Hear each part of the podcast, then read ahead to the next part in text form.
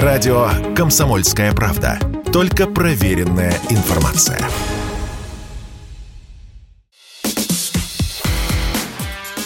Диалоги на Радио КП. Беседуем с теми, кому есть что сказать.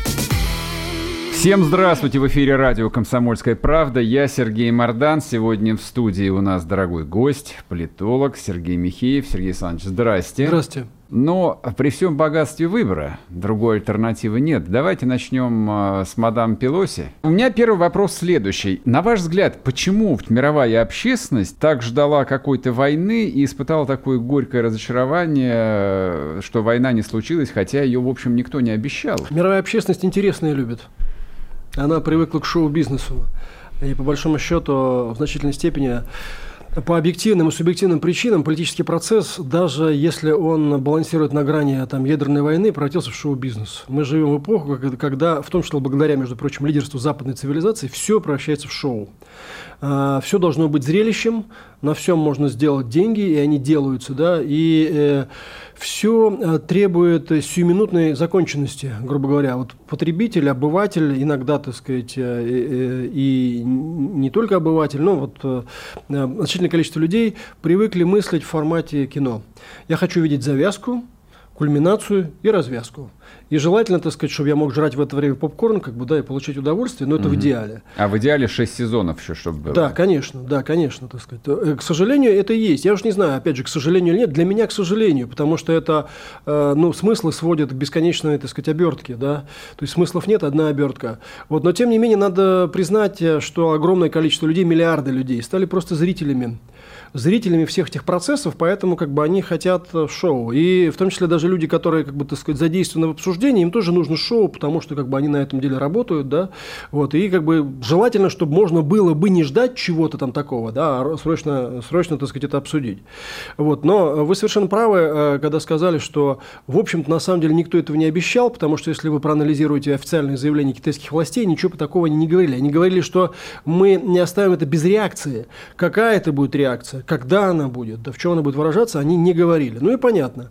Э, я думаю, что сбивать самолет с Пелоси они не стали бы ни в каком случае. Потому что, во-первых, вы э, э, запускаете непредсказуемый процесс. Да? Нужна ли ради Пелоси э, война, тем более, не дай бог, термоядерная? Ну, нет, конечно. Ни Китаю, ни Америке.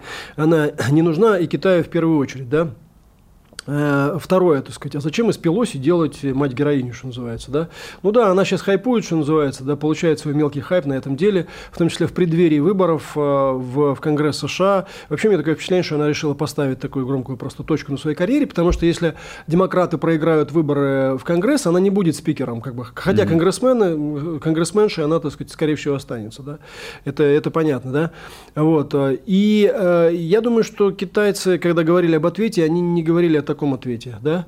Э, это, э, во-первых. Во-вторых, э, ну, опять же, я говорю банальные вещи, но, слава богу, они подтверждаются мнением таких глубоких китаистов, коим я, конечно, не являюсь, естественно, да. Вот, но в этом, в этом как раз мое мнение с ними сходится. Реакция Китая будет – но она будет э, долгосрочной и э, скорее стратегической, чем тактической. У китайцев есть э, в этом смысле и минусы, и плюсы. Вот их, вся их философия, которая завязана там на вот этом мифическом, так сказать, военачальнике Лао Цзы, так сказать, да, который говорит, что лучшая война – это та, которую вы не начали, да, а вот вы ее взяли и выиграли. Вот, хотя там есть много вопросов ко всему тому, что он написал, а также, как известно, ни одного битвы он не выиграл в конечном итоге. Но суть не в этом.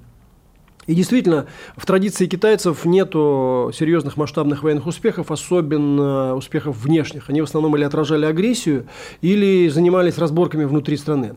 Это правда. Плюс действительно нет вот этой вот нет традиции моментальной реакции, да, потому что у кого-то она есть, у кого-то ее нету. Можно считать это выдержкой, можно считать это трусостью и медлительностью, но я думаю, что это просто китайская специфика. Да, у каждого народа, у каждой культуры, у каждой цивилизации есть свои плюсы и минусы минусы, есть своя специфика. У них вот такая специфика. Поэтому я думаю, что реакция будет, но она будет растянута во времени. Да? И если, э, опять же, смотреть на все эти вещи с точки зрения российских интересов, я лично порадовался. Потому что я считаю, что при прочих равных, за исключением, так сказать, некоторых э, экивоков, э, все то, что произошло, скорее идет нам на пользу, чем во вред. Да? Ну и эти вещи, как бы, ну, они просто считаются на пальцах, это можно перечислить. Во-первых, разрушено доверие между китайцами и американцами, серьезно, да. Во-вторых, китайцы получили очень серьезный урок. Если вы помните, когда, они, когда был Трамп, они на самом деле э, э, хотели бы возвращения демократов, и они откровенно помогали демократам. Ну, не так откровенно, как могли бы, но, в общем, они, конечно, ставили на демократов в, это, в этих выборах. Ну вот демократы пришли, хочется сказать, китайским товарищам. Вы рады? Вы довольны? Вот ваш демократ, так сказать, вот Байден. Вы считали, что Трампа, хуже Трампа нету. Ну, посмотрите, что, что получилось сейчас. Да? А, то есть для китайцев во многом а, какие-то направления развития отношений с США сейчас а, или закрыты вообще, или закрыты на определенное количество времени. Да? И при всем при этом на фоне, на фоне этого как бы, да, им придется э, развивать и отношения с Россией, и, возможно, даже отношения с Россией станут частью их ответа американцам. Да? Им, э, они будут более внимательны к разного рода э, многополярным структурам, типа ШОСа, БРИКСа и всего остального. Да? Э, скорее всего, как бы это подействует на экономические связи какие-то с, э, со Штатами. И это сделает совершенно невозможно, по крайней мере, в обозримой перспективе, подтолкнуть Китай к антироссийским санкциям, чего американцы очень бы от них хотели. Ну и плюс ко всему, плюс ко всему действительно есть такая, та, такой момент, я с этим согласен, хотя он немножко такой конъюнктурный, тоже, опять же, из, из области шоу-бизнеса, но он есть. Э, мы косвенно, это напрямую Китай не имеет отношения, но мы косвенно показали, так сказать, э, всему миру, что мы можем напрямую э, сопротивляться американцам, и мы, в общем, единственная страна, кто это может делать. Поэтому, mm-hmm. как бы, наш вот лидерский потенциал, вопреки обстоятельствам, точнее, даже без наших усилий, он поднялся. Он поднялся, потому что, если посмотреть заголовки прессы, если не брать золотой миллиард, что называется, да, то заголовки прессы там во многих других странах, Юго-Восточная Азия, там, э, арабские и прочее, прочее, они, конечно, не в пользу американцев, да, они, конечно, говорят о том, что американцы провокаторы, но вот, э, грубо говоря, так сказать, кто им может противостоять, в общем, речь идет о России, а Китай тоже да, как бы, но, но не так, как Россия. Поэтому э, не буду преувеличивать все эти дивиденды, но то, что они есть, то, что эта ситуация скорее нам на пользу сыграла, да, это точно совершенно 100%, да. Угу. При всем при этом, как бы, что касается американцев, американцев, я э, откровенно скажу, как бы, да, я считаю все-таки, что здесь вот иррационального в поведении американцев больше, чем рационального, потому что э, если и были какие-то плюсы от визита Пелоси, то они очень поверхностные и конъюнктурные, на мой личный взгляд. Ну, это вот мне кажется, да. По большому счету, каких-то стратегических целей в отношениях с Китаем и даже вокруг Тайваня американцы сейчас не добились. Они скорее в долгую испортили ситуацию. Да, могут получить определенные проценты на выборах э, э, в Конгресс, но в долгую они скорее испортили. Там, с экономической точки зрения зрения, например, скажем, они говорят, вот э, им важно контролировать Тайвань, им важно, чтобы э, с Тайваня шла продукция, но, слушайте, сейчас э, американцы подталкивают Китай к жестким санкциям против Тайваня. Сейчас американцы подталкивают Китай к тому, что Китай должен готовиться к военной операции, которая когда-нибудь должна случиться, или он будет забирать остров каким-то другим способом. Причем в этой военной операции для китайцев очень важна будет позиция России. Почему? Потому что ну, на суше и на море, вот в этом районе, мне кажется, американцы не могут противостоять китайцам. Но что могут сделать американцы, они могут теоретически, теоретически, они, в чем они сильнее Китая? Это ракетно-ядерный потенциал. А кто может обезопасить Китай в этом смысле? Только Россия больше обращаться некому. Поэтому, если военная операция, то только в ситуации абсолютного как бы, доверия в отношениях между Китаем и Россией, потому что некому больше прикрыть их некому, и это не предвидится. Поэтому, а что вы, собственно говоря, хочется спросить госпожу Пелоси, а что вы, какую вы пользу нанесли интересам США? Не своим личным, а интересам США. В чем это выражается? Да? Может быть, китайцы пошли на какой-то договорняк? Может быть, вы их принудили что-то сделать? А, в конечном итоге они публично плю, плюнули Си Цзиньпиню в лицо перед 20-м съездом КПК. Особенно учитывая, что Си Цзиньпинь все равно как бы имеет отношение к военным кругам в том числе, да, как бы, и для него это очень важно. Да? Они его оскорбили, публично фактически оскорбили. И чего вы ждете от него? Да, каких таких, э, э, какие такие условия, как вам кажется, он бы выполнял? Честно говоря, даже когда вся эта штука за, закручивалась, я думал, что это постановка с целью добиться как, какого-то закулисного договора. Но когда все это случилось, уже поздно. Уже из этого сейчас, из этой ситуации уже извлечь американцы ничего не могут, потому что нечем торговать. Все, она прилетела, она сказала, как бы, Си Цзиньпиню плевок э, как бы лицо сделан. Дальше можно, конечно, покуражиться, но в долгую, мне кажется, что все-таки минусов в этой ситуации для Штатов и их интересов скорее больше. А и, между прочим, э, это очень, э, так сказать, хороший тоже пример еще в двух важных сферах. Вот как бы мы все любим говорить про экономику, что политика это равно экономика, что экономика управляет всем и прочее, прочее. Вот я лично все-таки больше склоняюсь э, к тому, что экономика крайне важна, несомненно, но миром управляют какие-то более серьезные процессы. Там, ну, для меня, как для человека верующего, это вообще однозначно, но тем не менее. Вот смотрите, это для наших, для нашей аудитории, для тех, кто считает, что, например, мы не смогли договориться со Штатами, как бы, да, mm-hmm. или у нас не выстроены экономические отношения, огромный объем торговли, невероятная степень экономической зависимости, да, так сказать, достаточно хорошие отношения в совсем недавнем прошлом. Казалось бы, для чего? Зачем обострять? Зачем, так сказать, гнуть эту самую палку? Для чего через колено? Потому что здесь действуют, на мой взгляд, в том числе иррациональные факторы.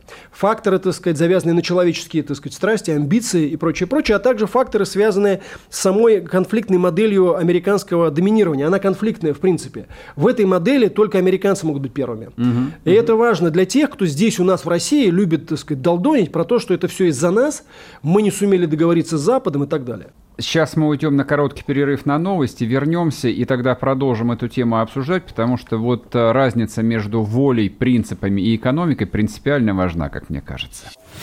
Если тебя спросят, что слушаешь, ответь уверенно. Радио «Комсомольская правда». Ведь Радио КП – это самые оперативные и проверенные новости.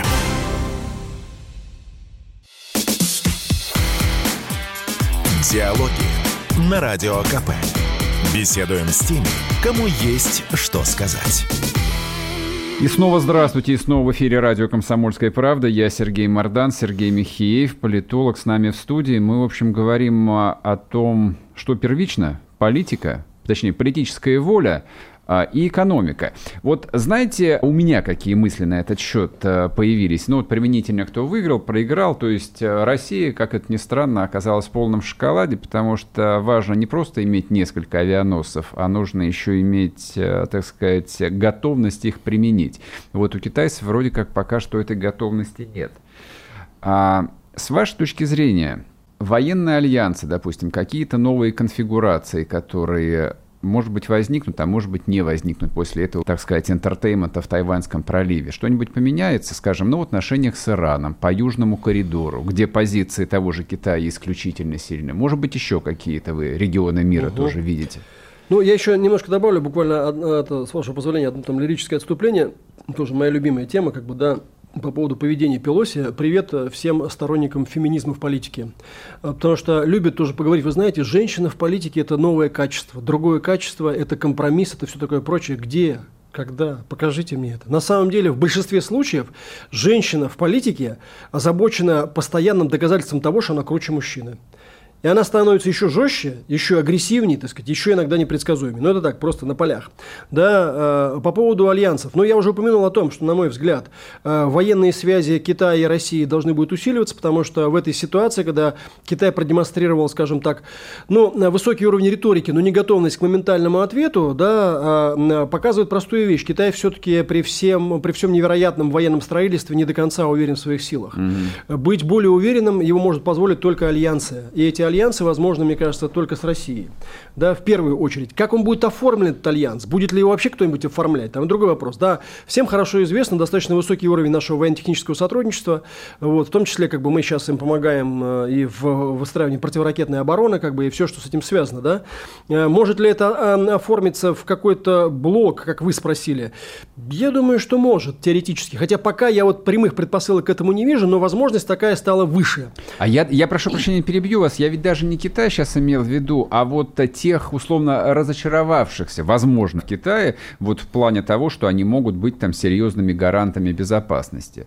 То есть Вообще, что касается гаранта безопасности, вообще по большому счету, вот вся нынешняя ситуация, при всем при том, что там есть вопросы к нашей операции на Украине и по темпам, так сказать, и по формам реализации, и все такое прочее, тем не менее, э, вот сейчас единственный, кто действительно может, если не брать блок НАТО, быть гарантом чьей-то безопасности, это Россия. Угу. И больше никто. Потому что мы видим, что Китай занимается в основном собой, причем пока он не уверен даже настолько в себе, чтобы вступить вот такую жесткую, так сказать, конфронтацию. Хотя, еще раз говорю, я думаю, что стратегически реакция Китая последует, и американцы как бы забудут давно про те плюсы хайповые, которые Пелоси вот сейчас собирает, да, и во многом пожалеют. Потому что даже американская пресса, хотя понятно, что там есть вот республиканцы, есть демократы, но даже американская пресса задается вопросом, типа, а нафига все это было надо?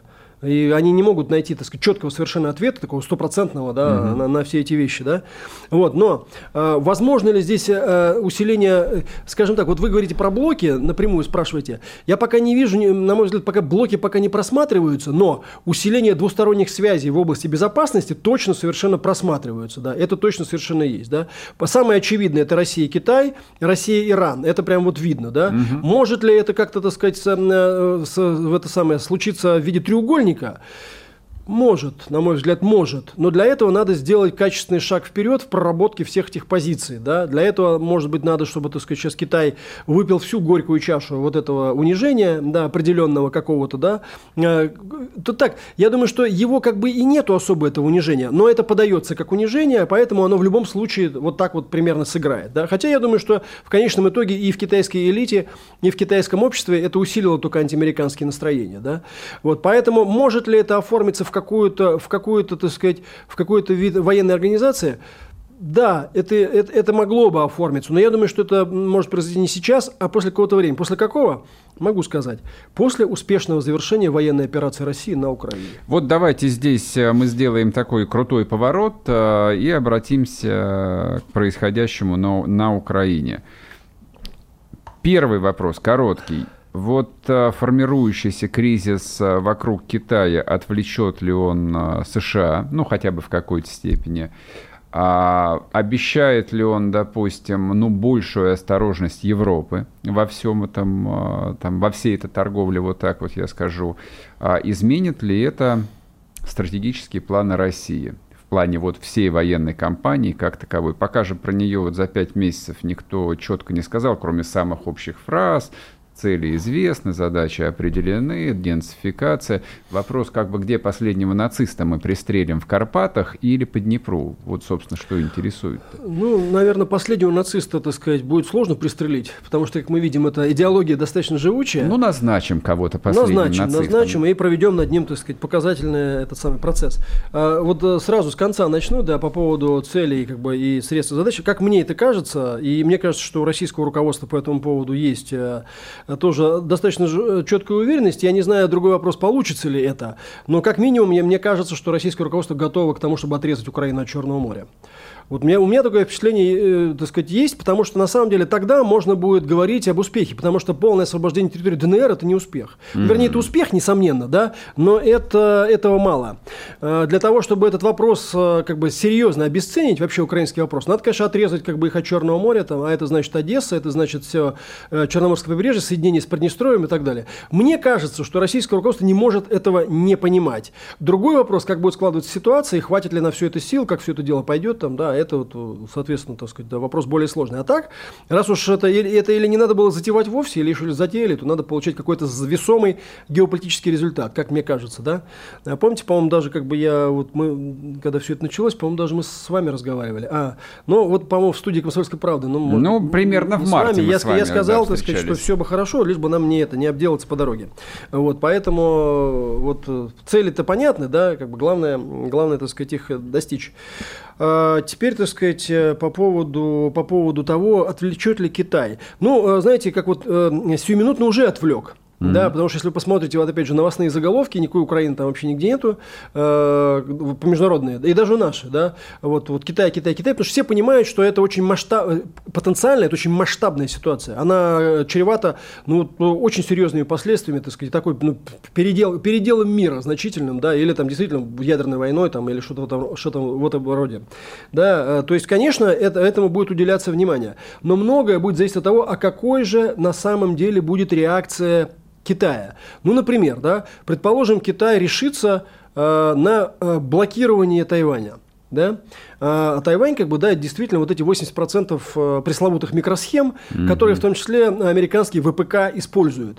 Если Китай это сделает, то да, пройдет какое-то количество времени, там есть запасы, есть альтернативы, но в общем и целом как бы ВПК американский начнет задыхаться начнет задыхаться, и никуда он от этого не денется. И это касается европейского ВПК, хотя он гораздо более, так сказать, скромный, чем американский, но тем не менее. Да, действительно, надо сказать, что западный мир, э, который мы э, с вами как бы и в позднем Советском Союзе, и в ранние, так сказать, вот этих, в ранних 90-х фактически идеализировали, оказался не таким уж мудрым, как мы, как бы э, его, так сказать, рисовали сами себе в том числе, да. Ну, я имею в виду нас в целом, как коллективное бессознательное, mm-hmm, знаете. Mm-hmm. Вот Запад, Запад, он то, он все. Посмотрите, Запад сам себе создал соперников, да, сам себе, так сказать, выковал.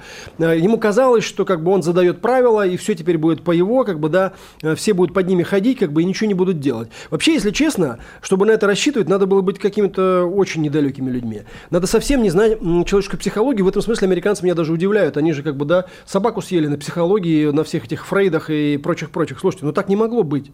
Так, в принципе, не могло быть. Это какого же надо было быть уровня самомнения для того, чтобы подумать, что это реально конец истории, и так теперь будет всегда. И весь мир будет под вами ходить, как бы, а вы будете только вот команды раздавать. Это было совершенно невозможно, в принципе невозможно. И сейчас мы видим, как они фактически своими вот этими правилами свободной торговли, да, перетока капитала выстроили себе очень сильных конкурентов. Сильного конкурента Китая, выстраивают и всех остальных, да, и они из, в общем-то, замученных жизнью колониальных там в прошлом держав превращаются в реальных конкурентов, превратились в том числе благодаря той политике, политики, которую проводил Запад. Запад рассчитывал, что это решит их всяческих амбиций и сделает их абсолютно бессмысленным, так сказать, таким желе, знаете, которое угу. просто будет потреблять и прочее, прочее. Но здесь, мне кажется, они э, недооценили всех остальных и очень переоценили свою уверенность в том, что вообще деньги решают все. Кстати, это одна из наших проблем. Вот бизнес-подход на Украине продемонстрировал полнейший провал, а мы именно этим же занимались. Мы считали, что деньги решают все, поэтому не надо ничего делать вообще. Ни средствами массовой информации, там ничего еще не надо делать, ни партиями заниматься. Можно просто купить несколько олигархов, как бы, да, или даже не купить, нет, показать им выгоды, и все будет хорошо.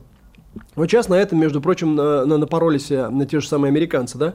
Поэтому в этом смысле, как бы, они оказались совсем не такими дальновидными и мудрыми, как кажется. И вот с Пелоси будет, мне кажется, такая же совершенно штука, если в долгую это дело протянуть. Э, ну так вот, э, многое зависит от того, что конкретно будет делать Китай. Например, будет ли Китай блокировать Тайвань, будет ли он создавать реальные, так сказать, промышленность, реальные проблемы для американского ВПК, будет ли он более демонстративно сотрудничать с Россией, потому что, например, скажем, там та же самая, так сказать, это проблема беспилотников. Например, американцы считают, что, типа, все-таки а, их давление на Китай имело место быть, и оно увенчалось успехом, потому что вот китайцы, значит, не передали России беспилотники, хотя вот э, все, что я знаю про помощь на Донбассе, беспилотники там все равно в основном китайские. Конечно, да. Как да. они приходят сюда, это другой вопрос, да. Но они китайские. Ну, в основном китайские, как бы, к бабке не ходи, это все, кто хоть раз видел, знают это.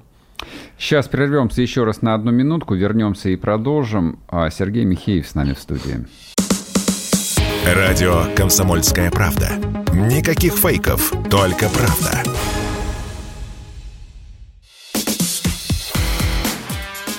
Диалоги на Радио КП. Беседуем с теми, кому есть что сказать.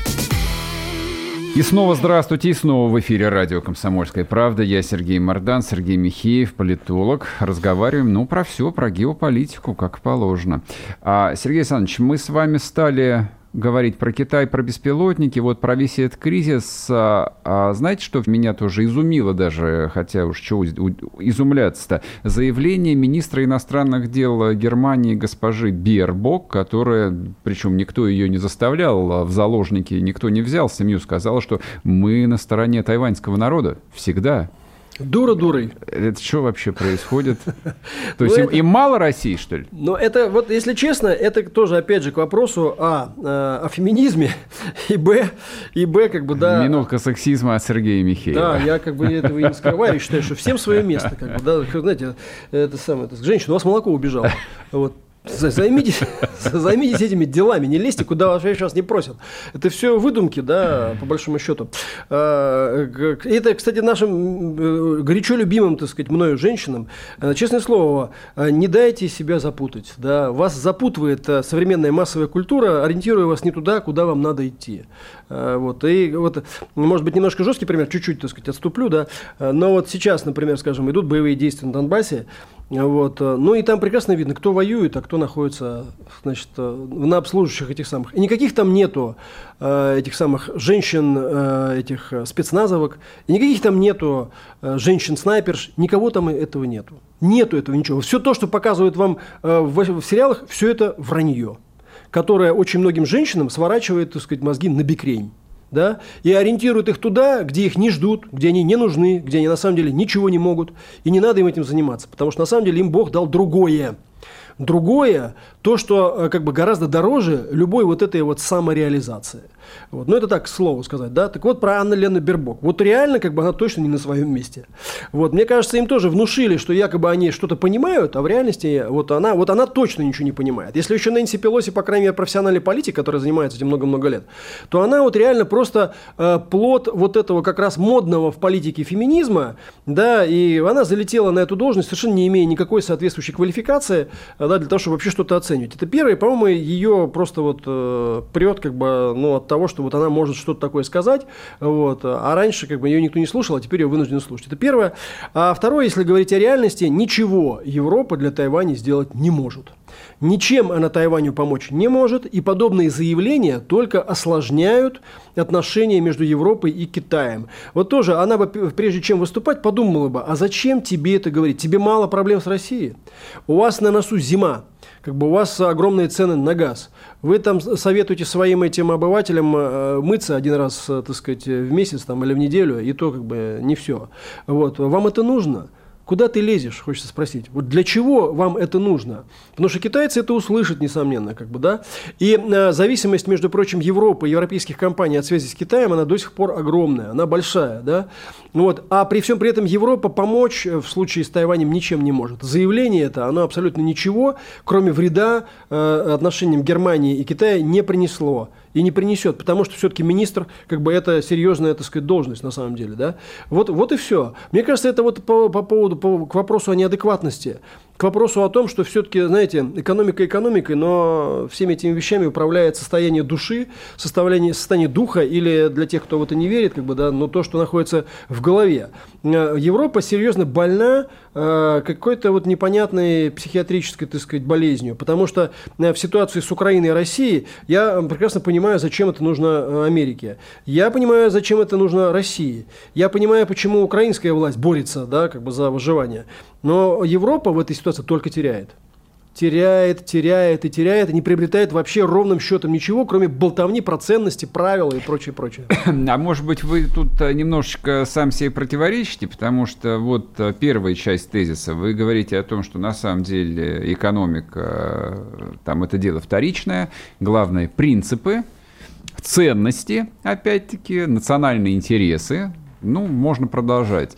А говоря про Германию, вы подразумеваете, что немцы как раз имело бы смысл попользоваться калькулятором, прежде чем а, делать заявление. А может, они правда про ценности, Нет, про тут, принципы? Тут такая, тут такая ситуация. Спорт учебе не помеха, поэтому я как бы противоречий не вижу. Я вижу здесь э, проблему с расстановкой приоритетов. Э, это первое. И с тем, а есть ли осознание того, что с вами происходит. А, потому что, э, что касается вот их разговоров про ценности, на мой взгляд, он абсолютно искусственно навязанный. Изначально это началось с, э, с расчета, так сказать, на, в том числе, экономические интересы. А когда надо было остановиться, как бы, да, остановиться ага. уже оказалось невозможным, потому что они стали заложниками собственной риторики. То есть, по большому счету, по большому счету, на мой личный взгляд, э, реального, реального ценностного целеполагания там нету. Угу. Но есть история про то, что люди потерялись в собственной болтовне, в собственной риторике, и, и тогда, когда надо было остановиться и оценить, а что же такое национальные интересы – они этого сделать не смогли, потому что им не хватило самостоятельности, если хотите, так сказать, суверенности мозга, ума, да, и души, для того, чтобы осознать, а что же действительно для них являются эти ценности, есть ли они там или нет. Потому что само по себе наличие веры в ценности – это все замечательно, но при этом не надо быть дураком. Вот и все. Это то, чего как бы уж мы точно в свое время не ожидали от европейской элиты. А пока она показывает себя абсолютными идиотами. Потому что, э, вот вы говорите, э, там, вера, э, я согласен, да, конечно, для меня вера в первую очередь. Но есть ли она там? Неужели Макрон, как бы, да, может быть, Анна Лена Бербок верит в ценности на этой самой, на Украине, но Шольц точно не верит. И Макрон точно не верит. И Джонсон точно не верил. И Листрас точно не верит. Они занимаются чем-то другим. Вот в чем дело, да? Вот такие дела. Ну, а при всем при этом, еще раз говорю, так сказать, да, эти все вещи, они перемешиваются на разных уровнях, так сказать, mm-hmm. то всплывая, так сказать, то уходя вниз. Поэтому еще были бы там эти ценности, да, а есть вот что, есть отсутствие воли. Как раз на самом деле это все про то же. Воли нету, mm-hmm. потому что на самом деле политической воли и осознания интересов, их, вот их не хватает. А есть исследования в американском курсе. Американцы, они большие, большие, так сказать, мастера по продаже, как бы, да, вот этих вот всевозможных формул, да. Они продали им формулу, сказали, вот, вот это будет так вот, да. Давайте, так сказать, вы в это сделайте вид, что вы в это верите. И они делают вид, при всем при том, что их просто вот на ходу обезжиривают, да. А с европейцами все уже, в общем, а, руль сломался, им не отвернуть, и впереди их в любом случае ждет зимняя катастрофа, как вы полагаете? Мне кажется, те люди, которые сейчас находятся у власти, а, не могут просто вот перешагнуть через свою, свою вот эту свою амбицию. Они наговорили столько, что им включить заднюю невозможно. Не, сейчас я понимаю, но я говорю, что вот в ноябре все равно уже в окрестностях Берлина холодно, как ни крути. Во всем будет виноват Путин. Тут э, в, так вот, возможно ли возвращение европейской элиты как бы да, в себя? Ну, немножечко хотя бы. Теоретически возможно, э, на мой взгляд, при смене конкретных людей. Mm-hmm. То есть здесь же, понимаете, тоже, опять же, есть вот чисто личностный фактор. Вот, конечно, ведь мы говорим, вот там Германия, Россия, там Китай, США, человечество, там цивилизация, политика, система, но все это состоит из конкретных людей вот конкретных людей со своими конкретными мыслями, э, своими, так сказать, страстями, амбициями, плюсами, минусами, недостатками, сильными сторонами, слабыми. Э, вот. И большинство из них, мне кажется, крайне сложно будет признать поражение. Потому что это будет означать признать поражение. Они не могут через это переступить пока. Да? А, а последствия будут, видимо, тяжелыми, но не настолько катастрофическими, чтобы прямо вот жрать было нечего. Конечно, они переживут эту зиму. Uh-huh. Но, и, конечно, они не умрут с голоду. Но к чему это приведет? Это приведет, а, к падению уровня жизни и падению производства. Точнее, сначала падению производства, производства, потом падение уровня жизни. Вот к чему это приведет. То есть понятно, что они пройдут через эту зиму. Понятно, что они не умрут, там, не перемрут все от голода и холода. Ну, кто-то, может, и замерзнет, да. Но, в общем, в целом они пройдут, у них есть резервы. Но другой вопрос, что им придется серьезно снизить уровень амбиций и снизить серьезно, я имею в виду внутренних, и снизить уровень жизни, то, чем они все время хвастались. А теперь оказывается, что в значительной степени этот уровень жизни поддерживался дешевыми ресурсами из России. Признать это означает признать свое, как бы, ну, свое поражение. Те люди, которые находятся сейчас у власти, на мой взгляд, э, на это не способны. В лучшем случае они могут перевести это в частные истории, как, например, с Сименсом. Они что нам предлагают с этими турбинами? Они говорят так, давайте так, так сказать, да, вы сделаете вид, что все нормально – при этом мы сохраняем лицо, как будто мы свои санкции не нарушаем. Вы типа забираете, а мы говорим там, ну это ваша проблема, как бы мы отдали. То есть давайте все издержки будут на вас.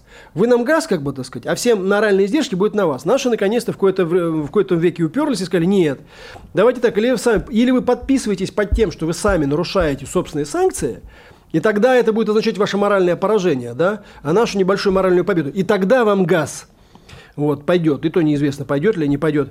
Или нетушки, или давайте, как бы, так сказать, как хотите, тогда так и выживайте. Вот в чем дело. То есть они не могут просто переступить через свою гордость, если говорить так вот, ну, через свою гордыню, да, если говорить такими, на, на, в такие уже термины перейти. Возможно ли это в принципе? Возможно, только под давлением э, изменения политической конъюнктуры, структуры. То есть, грубо говоря, должны меняться люди.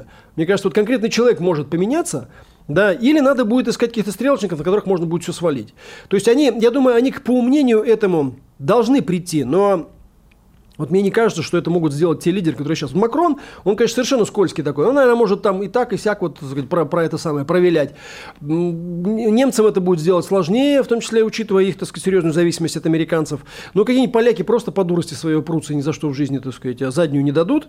Вот. Хотя тоже там, то, тоже это бабушка надо сказала. Вообще для них вот это вот прохождение этого периода будет э, тестом, конечно, на всех вот этих так называемые принципы, правила, как бы ценности и все остальное. Да, посмотрим, пройдут они через это или нет. Потому что все, что надо сделать, сделать, это наконец-то посмотреть реальности в глаза. А это вот неинтересно и больно. Но в других странах, в других странах, вот более, это, скажем, там, локальные лидеры, ну да, они могут пойти на определенные уступки. Особенно не те, кто задавал тон. Вот не те, кто задавал тон. Те, кто задавал тон, им будет сложнее всего. Вот. Но, э, с другой стороны, знаете, хорошо, что есть Орбан, который, в принципе, показывает, что, в принципе, угу. ничего страшного Да, что, нет. в принципе, можно да, Вообще-то можно, да, можно и так. Уйдем сейчас еще раз на новости, вернемся и продолжим. Если тебя спросят, что слушаешь, ответь уверенно. Радио «Комсомольская правда». Ведь Радио КП – это истории и сюжеты о людях, которые обсуждает весь мир.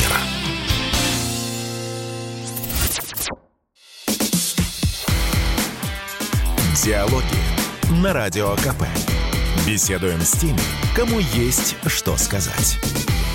И снова здравствуйте, и снова в эфире радио «Комсомольская правда». Я Сергей Мордан, Сергей Михеев, политолог в студии. А давайте поговорим а, а, еще немножечко вот про шоу-бизнес и интертеймент а, ну, не в политике, в общественном мнении скорее. Мне кажется, что вот этому такому странному желанию играть в американский шоу-бизнес в политике, вот, вот это про Украину. Вот им кажется, что они угадали, вот что такое настоящая западная жизнь. А получается у них управлять общественным мнением и западным заодно или нет? Как оцениваете? А, ну, такая штука. А, украинское общественное мнение – это вообще э, значит, отдельная песня, требующая глубокого лабораторного анализа. Ну, вы, э, да. знаю, большой эксперт в этом, поэтому да, вас да. и спрашиваю. Вот э, я вообще всегда удивлялся тому, что все-таки какой-то феномен невероятной доверчивости как бы, и несамокритичности, он на Украине присутствует. В этом смысле определенные амбиции в в сфере того, что Украина не Россия, они какие-то основания имеют. Хотя я по-прежнему убежден, что мы один народ, но и в одном народе бывает разная специфика. Да, потому что и у нас тоже там люди, живущие на Урале, как бы они серьезно отличаются там, от людей, там, живущих там, в Москве и Петербурге, или даже в Владивостоке, все равно, как бы, или там на русском севере. Вот. Но тем не менее, вот это какая-то, так сказать, повышенная э, восприимчивость к мифологии э, на Украине, она, э, значит, на мой взгляд, э, обусловлена целым рядом факторов, начиная от природных, заканчивая религиозными, или наоборот, начиная с религиозных, заканчивая природными, подметил ее еще Николай Васильевич Гоголь. Почитайте, так сказать, огромное количество бессмертных, просто потрясающих произведений, в том числе, где даются такие слепки с украинского национального характера, и сколько там мифологизма, какой-то, так сказать, мрачной метафизики. И это не только личные искания Гоголя. Это в том числе и отражение реальной действительности. Все эти ведьмы, так сказать, ведьмаки и все остальное. А также вера в то, э, в какую-то совершенно абсолютную, так сказать, завиральные сказки, которые там в реальности не имеют, к реальности не имеют никакого отношения, но тем не менее находят э, в народе э, отклик. Как я помню, еще в начале 90-х, так сказать, когда, мне, когда я только начинал всем этим заниматься, не в начале, а в середине, в конце, вот, там, например, ходила байка на Украине, помните, так сказать, про золото Гетмана, которое, которое где-то спрятано, спрятано, сейчас его вернут да, э, на Украину, да, да, сейчас всем распилят, и каждому, каждому. Это ужасно старая да, штука, и даже я забыл про нее. Чуть ли не по слитку золота. Я помню людей, еще советских, которые вот с такими глазами по 5 копеек доказывали, что так и будет. В России было золото Колчака, так что вот э, справедливости ради. Было, но вот э, мы же с вами в России, кто в это верил? Это можно было про это потрепаться, как бы, ну так, чтобы всерьез не в это верили.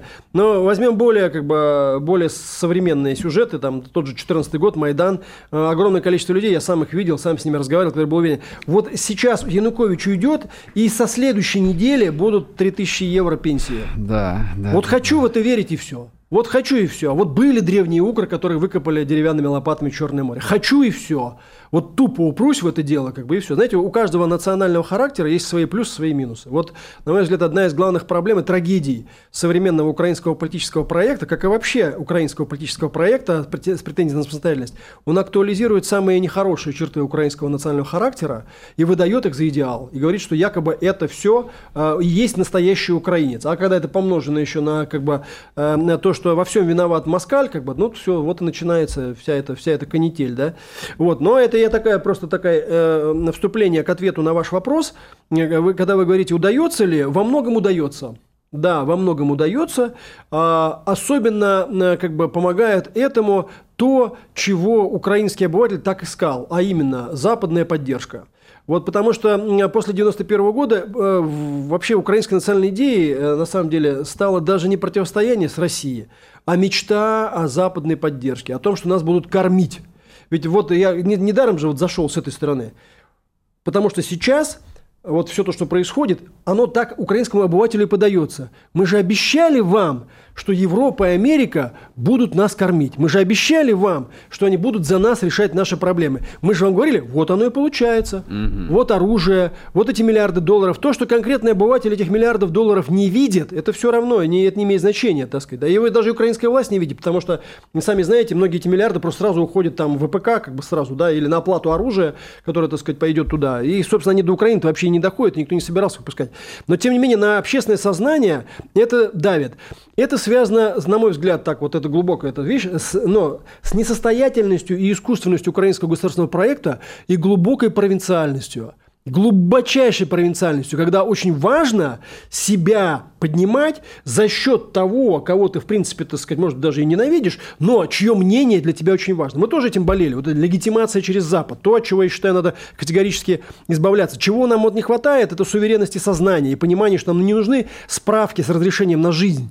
Мы сами по себе являемся ценностью. Но в Украине, наоборот, вот эта зависимость от мнения тех и от их действий, она стала идеей фикс – и поэтому, когда Зеленский, показывают, что Зеленский выступает перед этими, перед теми, когда при, к нему приезжают вот эти вот все вот эти вот, э, значит, европейские клерки, и не только клерки, как бы, да, mm-hmm. действительно политики, когда им рассказывают про то, что им дали вот еще один займ, внутри вот этой вот, э, на мой взгляд, очень болезненной и ущербной украинской мечты, это коррелируется со словом «успех».